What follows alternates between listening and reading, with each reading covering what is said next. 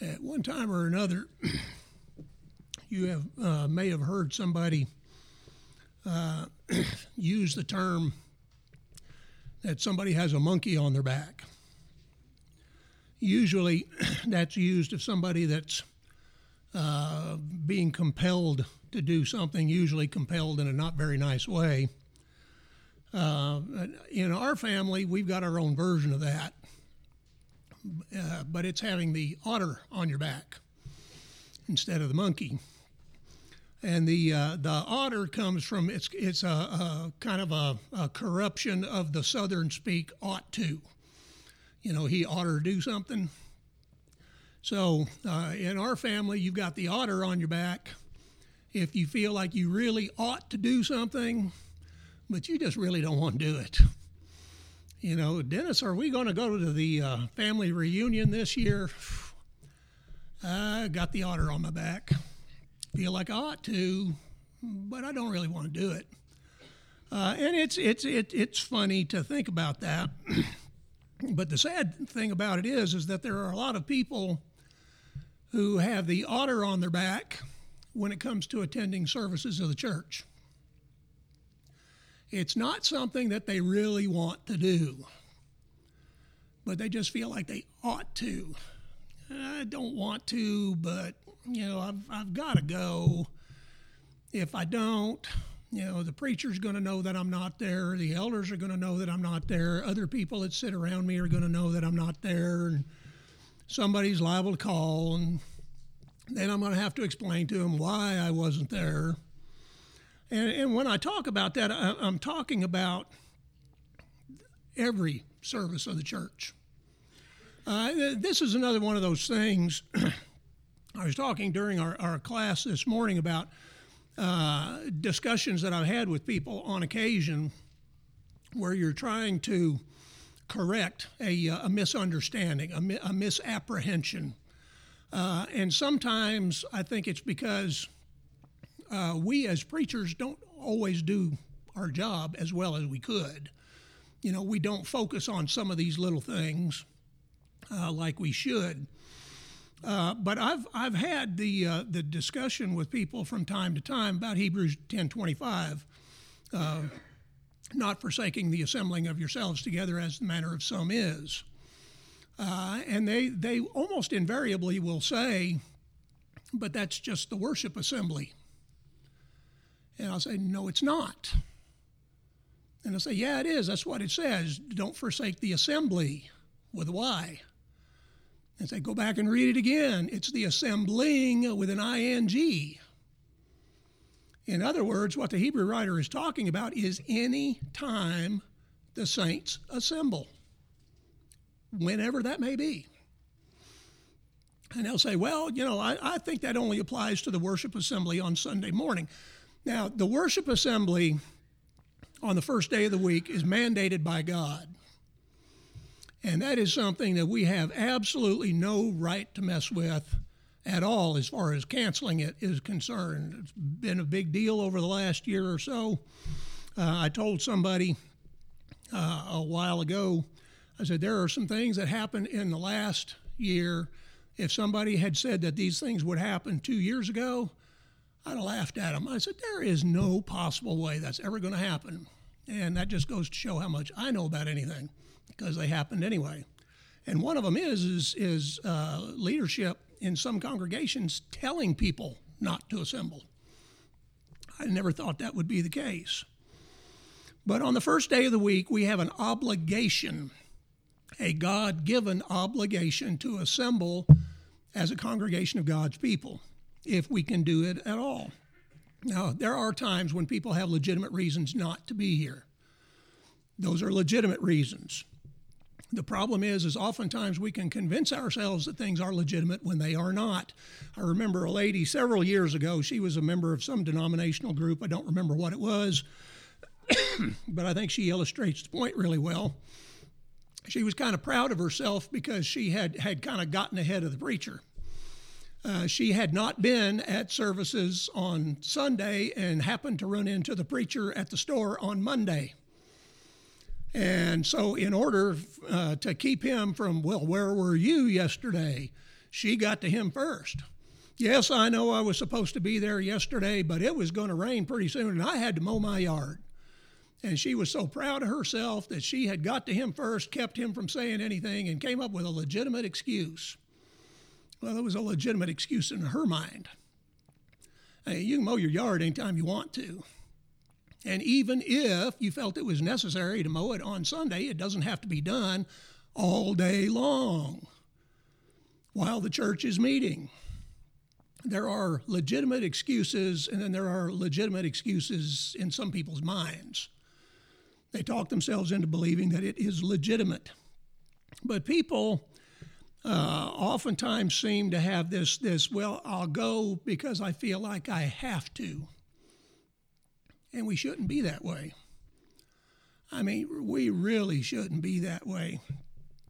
As Joe read from Psalm 122, David said, I was glad when they said to me, Let us go into the house of the Lord. We ought to be glad to be here. We ought to be glad that we can be here. There are a lot of places in this world where you could only assemble like this at the risk of your life. There are multiplied places where Christians would take their life in their hands to assemble together. We think about persecution like that as something that only existed in the first century. It still exists. Uh, I don't know if, if you get the uh, uh, the uh, the newsletter uh, from the Willett congregation about the uh, mission work in India. it's available online. I would encourage you to get it and read it because almost every single time you get one of those and you read it, they're going to be talking about persecution that Christians in India are undergoing. Now, India is supposed to be one of the more enlightened countries but evidently, Hindus do not like Christians. And over the past few years, I, I, I, can't even remember how many times they talk about, well, Christians are not allowed to use uh, some of the water tanks in the villages because the Hindus won't let them use those to baptize people. Uh, they were taking up money back a few years ago to, to dig wells so that Christians had access to water. There are places in the world today where governments, government sponsored persecution goes against Christians. They murder Christians. We don't have that here yet. Yet. You know, I, I mentioned that there were some things that had really surprised me over the last year or so. And a couple of years ago, if you had told me that there were governors in some states that because uh, of a virus would order houses of worship in those states not to assemble, I would have said, no, they, they won't do that because they know what would happen to them the next election. They'd get voted out by some of the biggest landslides in history. And guess what? They did it. And whether they'll be voted out or not, I don't know. I'd hate to bet for it. But we, at least in this state, were very fortunate. Our governor declared that houses of worship were essential businesses. They gave some recommendations as to what they thought we ought to do in public worship, but they didn't tell us what to do or not to do. We had the ability to decide that ourselves. Kentucky wasn't so lucky. California wasn't so lucky. Other states weren't so lucky. In California, you had some groups that were getting together and facing fines of multi thousand dollars every time they opened the building doors. We didn't have that here. Be thankful that we have the opportunity to be here. And nobody's telling us we can't. At least not yet. Not yet. And we ought to be thankful to have the opportunity to meet together with fellow Christians and study God's Word. We should be studying on our own. We really should. But uh, anybody that's done a lot of studying knows you can get so far on your own. But you need some interaction with other people if you really want to go beyond that point. Uh, there, there have been times Uh, sometimes I'm not the sharpest pencil in the box. And there are some things, and, and, this may happen to you, but sometimes you get your mind in, in going in one particular direction and you can't get over it. You think and you think and you think, and you, are still not making any progress. And then somebody tells you something, and it's like, oh, okay, now I get it. You got your mind up out of the rut, you went in a different direction, now you understand it. But it took some interaction with somebody else. Somebody gave you a little different perspective, a little different point of view. And that, that helps you to understand things. And that is one of the reasons that we meet here as a congregation. Again, we have a, a, a, mandate from God to assemble for worship as a congregation on the first day of the week. The eldership here has decided that for the good of the congregation, for its spiritual benefit, that we meet before worship on Sunday morning for a period of Bible study. We come together again on Sunday afternoon for a second period of worship, and we meet mid midweek on Wednesday for study as well. Now, Hebrews chapter 13 says that if that's something that the elders decide to do, that members of the congregation have an obligation to do it. Obey those who have the rule over you. So it is just as mandatory to, to meet at those times as it is to meet for the worship assembly on the first day of the week, Sunday morning. They're both required. But we meet so we can get together and we can study God's Word. Classes are so beneficial because you have the opportunity to hear somebody else's point of view, to get a little bit of a different perspective, and to ask questions. I didn't understand that. Could you go over that again? To voice disagreement. If you don't agree with something, talk about it. Unfortunately, that seems to be a lost art in our country these days. People don't want to talk about differences. They feel that if they can out yell the other person, then they've made their point, they've won the argument. It's not the way it's supposed to work. Talk about it. If you don't agree, talk about it.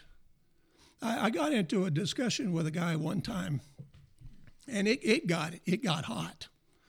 Uh, we both firmly believed we were in the right. We argued about it back and forth, back and forth, back and forth. And I came home, and like I oftentimes do, I continued to argue even though he wasn't there anymore. And Marcia does that a lot. She says, He can't hear you. I argue with books, I argue with television, I'll argue with trees, it doesn't matter. But I was arguing with him, and he wasn't even there. And she said, "What's what's the problem?" And I was telling her, "Well, this is what I said. This is what he said." And she said, "Well, had you thought about this?" Why didn't he say that? If he'd have said that, I'd have said, "Okay, you're right. You, you really hate doing that in front of your wife, saying you were wrong about something." Well, I was wrong about it, and I had to go back, and it was worth it though, because when I went back and told him you were right and I was wrong that was the most shocked look I'd ever seen on anybody's face. You're going to tell me I'm right? Really? Wow, that's never happened before. I got him back later, though. We got in another argument, and that time I was right. But you need, you need some input from other people to understand some of these things. Over in uh, 2 Corinthians chapter 5, in verse 9, Paul said, Therefore we make it our aim, whether present or absent, to be well pleasing to him. Why? For we must all appear before the judgment seat of Christ, that each one may receive the things done in the body according to what he has done, whether good or bad. We must all appear before the judgment seat of Christ because we are going to receive what we have done. Now, if you're going to be judged according to a standard, it behooves you to know what the standard is. I mean, would it be fair for somebody to say, I am going to judge you for all eternity? You know, whether, whether your fate is good, whether it is bad, whether you are going to go into paradise or whether you're going to be tormented for eternity, is based on this. And I'm not going to tell you what it is. You have to guess. That wouldn't be right. And God doesn't do that to us. He tells us exactly what the standard of judgment is. Over in Revelation chapter 20, in verse 11, John said, Then I saw a great white throne, and him who sat on it, from whose face the earth and the heaven fled away, and there was found no place for them. And I saw the dead, small and great, standing before God, and books, books, plural, were opened.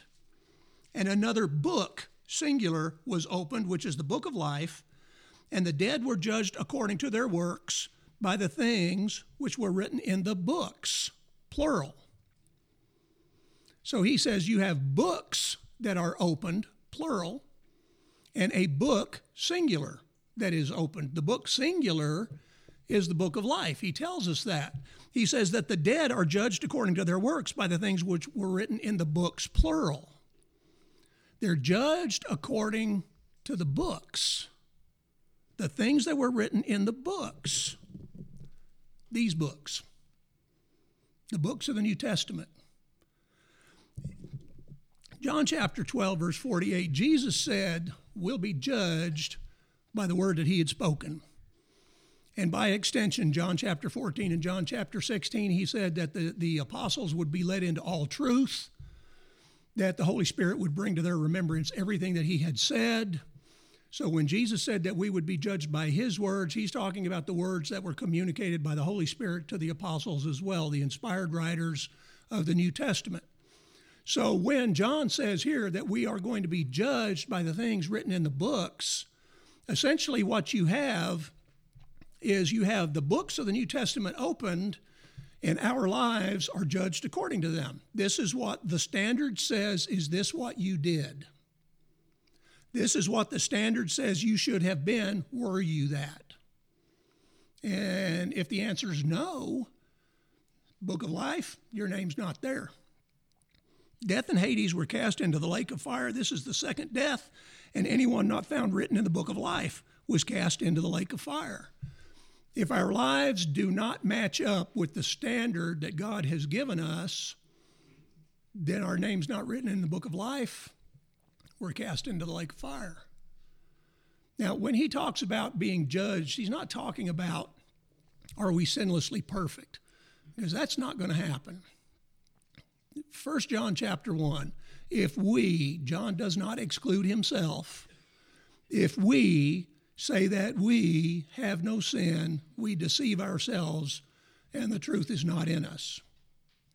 If we confess our sins, He's faithful and just to forgive us our sins and cleanse us from all unrighteousness. So it's not that we're sinlessly perfect, it's that we will confess our sin to Him. I did it. I know I did it. I admit to you that I did it. I'm going to try not to do it again. Help me with that and please forgive me. He's faithful and just to forgive us because we'll confess the sin to him. So we are judged according to the things that are written in the books. 2 Timothy chapter 3 verse 16 all scripture is given by inspiration of God. It is literally God breathed.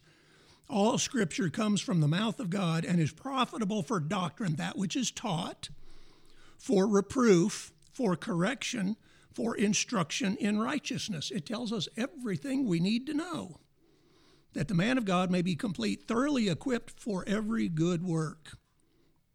And that's part of the reason that we come together on the first day of the week and also midweek on Wednesday evening. Study God's Word, learn what the standard is, so that we can avoid the fate of those that are not written in the book of life. It's one of the reasons that we come together.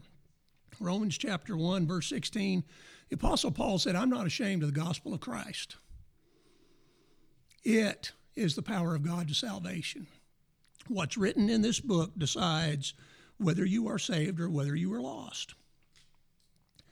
Another one of the reasons that we come together and why we should be glad to come together is we get to associate with the best people on the face of the earth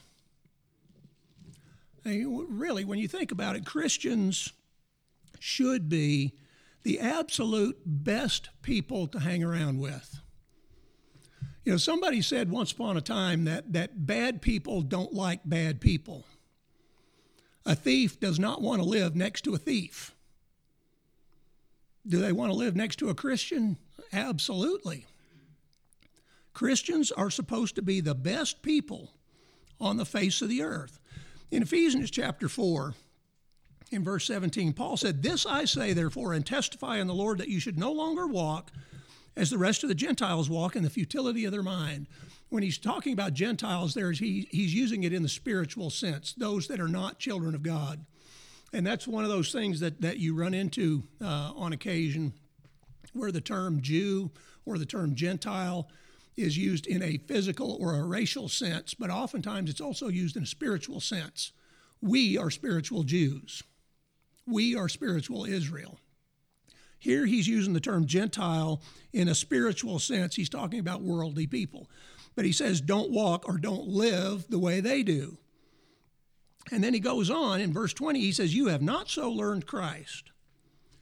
If indeed you have heard him and have been taught by him as the truth is in Jesus, that you put off concerning your former conduct. This is one of those things in, in Ephesians, especially, but you'll find this in, in Paul's writings other places too. He talks about putting off and putting on. It's kind of a word picture. It's, it's kind of like he's talking about putting on a coat or taking the coat off. You know, think about it this way when he's talking about putting off these qualities, he's talking about, you know, you've been out, you've been out working on the farm or something, or you've been working on a, a car or a tractor or something like that. You've been wallowing around on the ground, you've been getting grease all over you, you're wearing your old coat.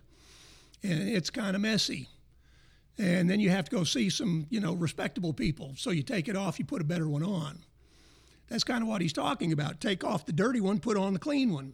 Put off concerning your conduct the old man which grows corrupt according to the deceitful lust and be renewed in the spirit of your mind. You reprogram your mind. You try to get rid of the old habits and you try to acquire new ones. And that is really, really hard to do. Anybody that has ever tried to break a bad habit knows how hard it is. I forget how many times I quit smoking. I was an expert at it. If you wanted to know how to quit, I could tell you because I had done it time after time until I finally got fussed at enough I did it right. It was not easy to do, it was hard. In any other habit, they, they'd say, I don't, I don't know how close to right they are, but they say that it takes about 3,000 repetitions for a person to acquire a new habit. So when you think about the, the, the, new habits that we as Christians have to acquire, you know, that's an awful lot of work. But we're supposed to do it. Put on the new man. Be renewed in the spirit of your mind, and that you put on the new man which was created according to God in true righteousness and holiness. Therefore, putting away lying, let each one of you speak truth with his neighbor, for we are members of one another. Be angry and do not sin. That's another hard one to do. Do not let the sin go down on your wrath, nor give place to the devil.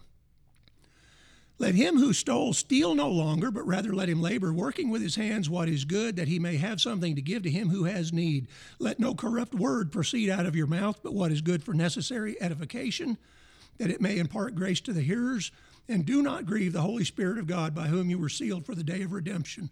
Let all bitterness, wrath, anger, clamor, and evil speaking be put away from you with all malice, and be kind to one another, tenderhearted, forgiving one another, even as God in Christ forgave you. Now, is that the kind of person you want to live next to?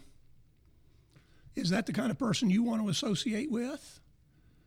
Well, where are you going to find people like that? Here. We're not perfect. We're never going to be perfect. I mean, read 1st and 2nd Corinthians. You talk about a congregation of God's people that had problems. I mean, they had problem after problem after problem. But they were still better than the people around them. We're not perfect people. We don't always get along perfectly.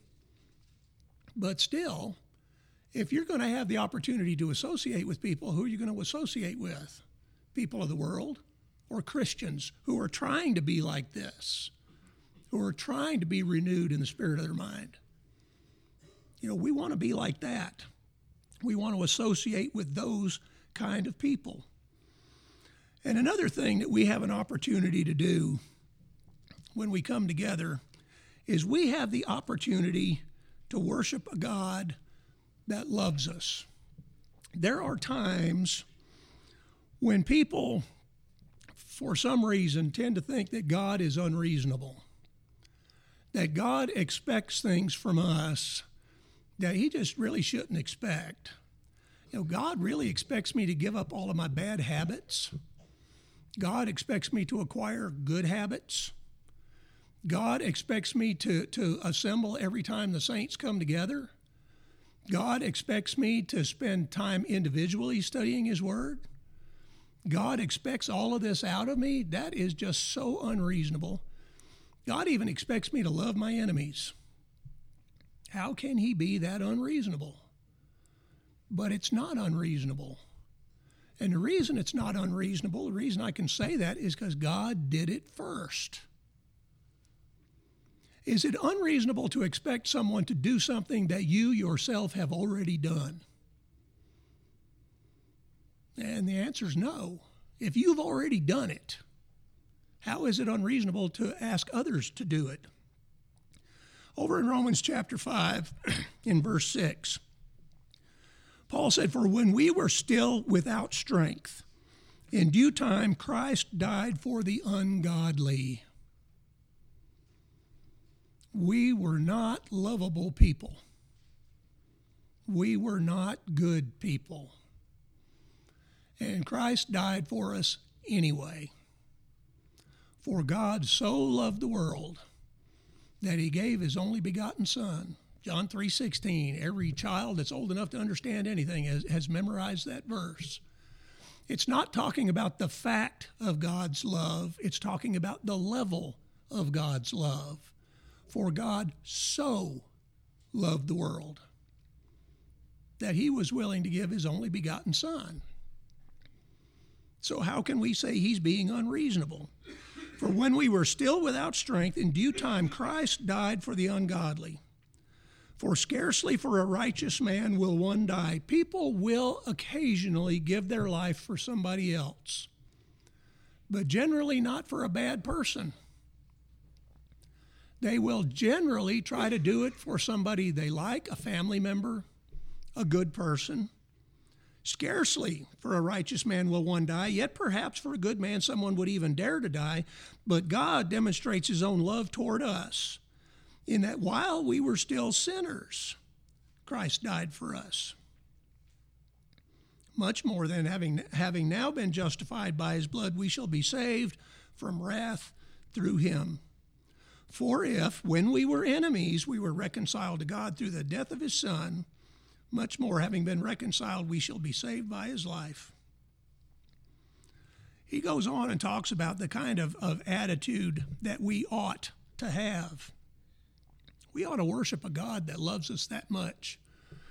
You know, I, have I've mentioned a few times of late that I think it's sad that meditation is a lost art. And I don't mean meditation in the Eastern mystic sense of the word. You know, that got to be really popular back in the 60s, I think. You know, the Beatles found a guru in India and started practicing meditation, and a lot of people thought that'd be a great thing to do, and they did. But that's not what I'm talking about. What I'm talking about is, is the ability to sit and think about something, to ponder on it, and just to think about it over a period of time and in some depth. And one of the things that I think it's extremely valuable to ponder or to meditate on is the world around us. You know, in Romans chapter 1, the Apostle Paul talks about the fact that there are things we can know about God from the creation around us, some things about his eternal power and Godhead. And he says there are enough things that we can learn from, from pondering creation that we are without excuse. We have no excuse for not believing in God and for, do, and for not doing his will. But one of the things that, that is interesting to me, if you ponder on the creation, is, is how God constructed everything for us. You know, uh, people always talk about going to Gatlinburg to look at the leaves in the fall. I don't understand why. I mean, we've got just as nice ones around here. Go down around Center Hill Dam, drive Highway 70 uh, between Cookeville and Monterey. You know, if you have a really colorful fall, that's some of the prettiest scenery you will ever see. Why did God make it that way? You know, why did the leaves turn all those those beautiful colors? You know, he could have made them so they all just turned brown and fell off or gray. He didn't do it. Uh, we used to make the trip down uh, to Buffalo Valley on, on a regular basis, and I loved uh, taking Hopewell Road down along the creek down through there. Uh, you never knew what you were going to see. Every every time you went, there was something different, different flowers to see, uh, all kinds of things. I told somebody one time, I said, I, I realized how patriotic God is, and he said, What are you talking about? And I said, I, I saw a red-tailed hawk a white-tailed deer and a blue heron, all on one trip, red, white, and blue. And you saw all kinds of things. Sometimes you have to stop and let the turkeys cross the road. But the, the world is is such a beautiful place, and God made it that way for us to enjoy it. He didn't have to, but He did. You know, when you, when you contemplate things like that, how much God loves us, the things that God has done for us, why would you not want to be here to worship Him? Why would you not want to be here to associate with God's people? Why would you not want to be here to learn more about how we get from earth to heaven? How to be a better person? Why would you not want to be here? You know, it, it, it's sad that so many people are here. I'm not talking about here specifically, but but in in various congregations because they've got the order on their back. It's not that I want to be there. I just feel like I ought to be, that I have to be. There was a guy one time. uh, he was he was a young uh, preacher. I kind of hope that he's found another line of work by now, because uh, he was not cut out to be a preacher. But he said he was all against tradition. You know, if you do things traditionally, if you just do them as, as, as a habit, you need to stop doing it. Do something else. If you always sit in the same place when you when you come to the church building, you need to sit somewhere else. Now, I kind of understood what he was talking about because he was talking about, I think, from a perspective of a, a big congregation. We visited at Willow Avenue uh, one time, and a a lady introduced herself to us and she said, are, are you all just visiting or do you normally sit on the other side of the building? You know, they have no idea who's there and who's not. But at a place like this, you do. So, you know, sitting in a different place really doesn't serve any purpose. And I told him, I said, I don't, I don't think that's a good idea.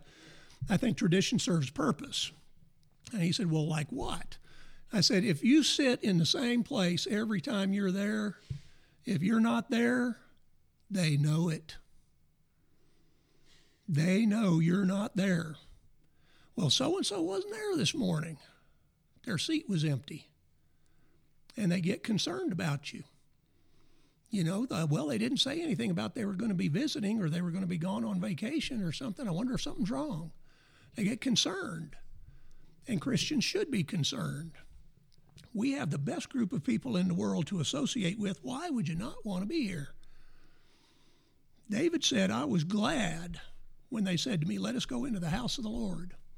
And we ought to be glad to be here because we can, because we get to learn how to get from this earth to heaven. We have an opportunity to worship the God that loves us, and we associate with the best people in the world. Why would you not want to be here?